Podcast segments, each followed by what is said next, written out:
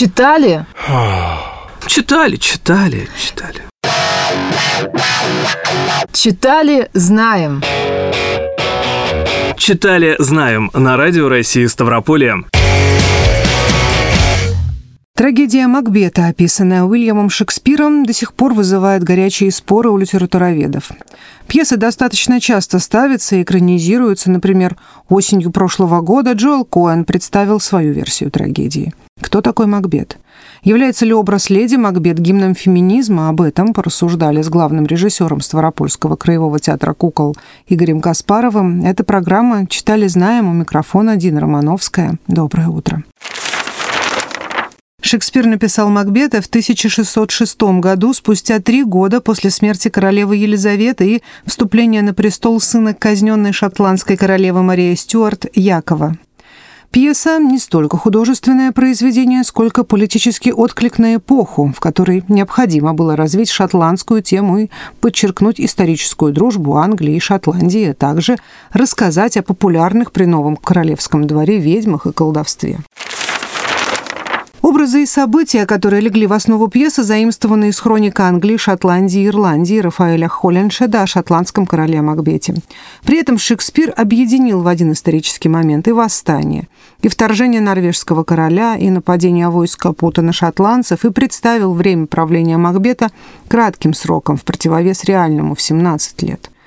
А характер реального Макбета драматург превратил в злодейский и деспотичный, показав его эволюцию под воздействием сил зла, ведьм и леди Макбет. Я вообще знаю мало, крайне мало постановок, я сейчас про театр, а постановок 20-го текущего века, где акцент делался бы не на леди Макбет. Когда, например, режиссер берется за Макбета, он в первую очередь думает не про Макбета, а про леди Макбет. Какой у меня будет леди Макбет? Потому что уже давно так сложилось, устоялось, хотя я лично не считаю, что это так, что главная героиня – это леди Макбет. Шекспир не случайно создает образ леди Макбет. Чем Макбет стал, как пьеса, вообще событийным в литературной драме? Леди Макбет стала переломным моментом в женском образе драматургического литературного материала. Но что же сломило ее в итоге? Безусловно, одной из главных линий в пьесе является тщеславие, которое не чуждо ни Макбету, ни его жене. Но Макбет, как его преподносит автор в самом начале пьесы, каким он предстает? Нам задают Макбет и другие персонажи изначально. Вот есть такой Макбет, он честный, неподкупный, замечательный военачальник, он смелый воин, он отличный боец и уже герой абсолютный. Тщеславен ли он? И, конечно, иначе бы он не продвинулся по служебной лестнице. Так что я тут думаю, что ставить просто о простой жажде власти было бы, может быть, не так интересно. А тщеславие, оно там все это есть.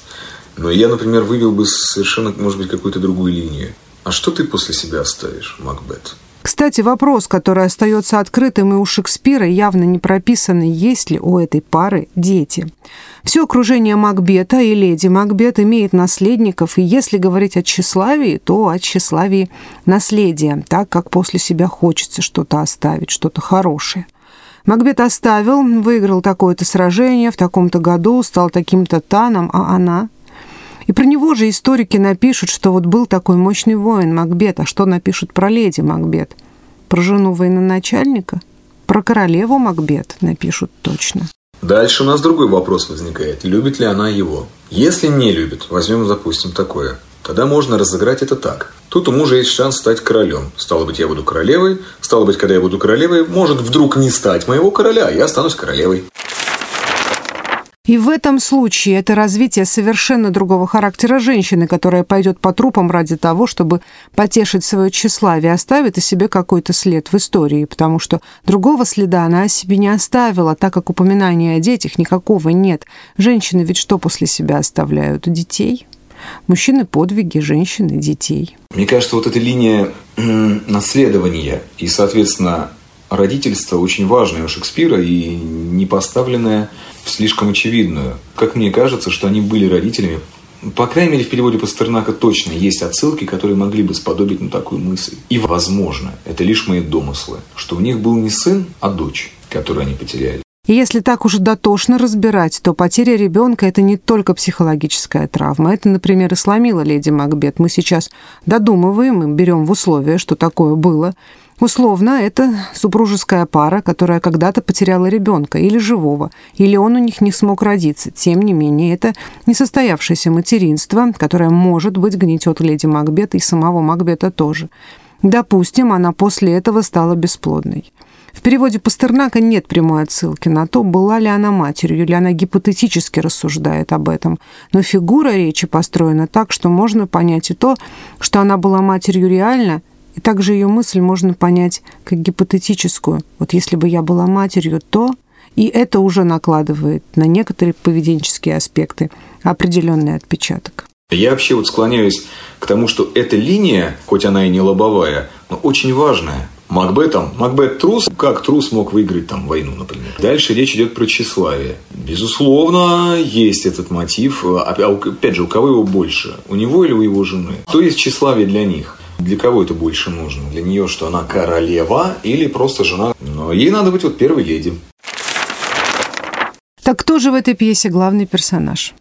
Если рассматривать с точки зрения драматургии, это персонаж, с которым происходит наибольшее количество изменений от и до.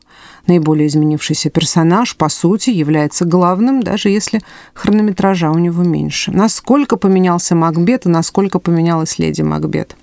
Леди Макбет предстает перед зрителем, как бы сейчас сказали, сильной, независимой женщиной, кем мы видим ее в конце, потерявшей рассудок женщиной, которая отмывает невидимую кровь, женщиной, которая гложет чувство вины за убийство, к которому она склонила своего мужа и которое не принесло никому из них счастья. Почему Макбет не сошел с ума?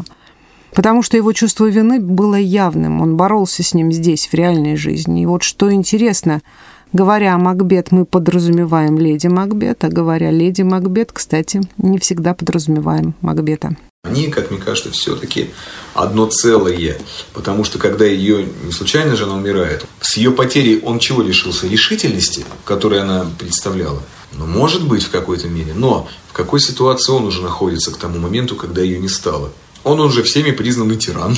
Подозреваемый, да. От него отвернулась половина двора, уже да не половина, а все, кто, как Шекспир пишет, остались только в страхе. Там уже идет войско, а то и два. Конечно, он в сердцах и в ярости мог бы. Вообще, вот этот маленький, он короткий монолог-то. Он один из самых сложных даже по читаемости. Все остальное можно как-то разложить на смысловые куски. А тут все мы живем завтрашним днем, а все это тлен.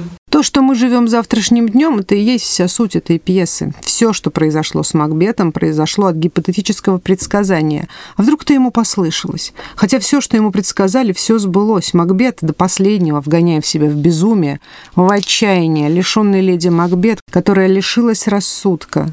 «Не догадалась умереть попозже, когда б я был свободнее, чем сейчас.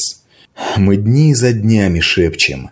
Завтра, завтра». Так тихими шагами жизнь ползет к последней недописанной странице. Оказывается, что все вчера нам сзади освещали путь к могиле. Конец. Конец, агарок догорел. Жизнь только тень. Она актер на сцене. Сыграл свой час, побегал, пошумел и был таков. Жизнь. Сказка в пересказе глупца. Она полна трескучих слов и ничего не значит. Чего боится Макбет? Макбет боится своей судьбы и в то же время идет подгоняемый своей судьбой. Это была программа «Читали, знаем», и я, Дина Романовская. Всего вам доброго и читайте книги. «Читали, знаем» на Радио России Ставрополья. По четвергам в 8:45.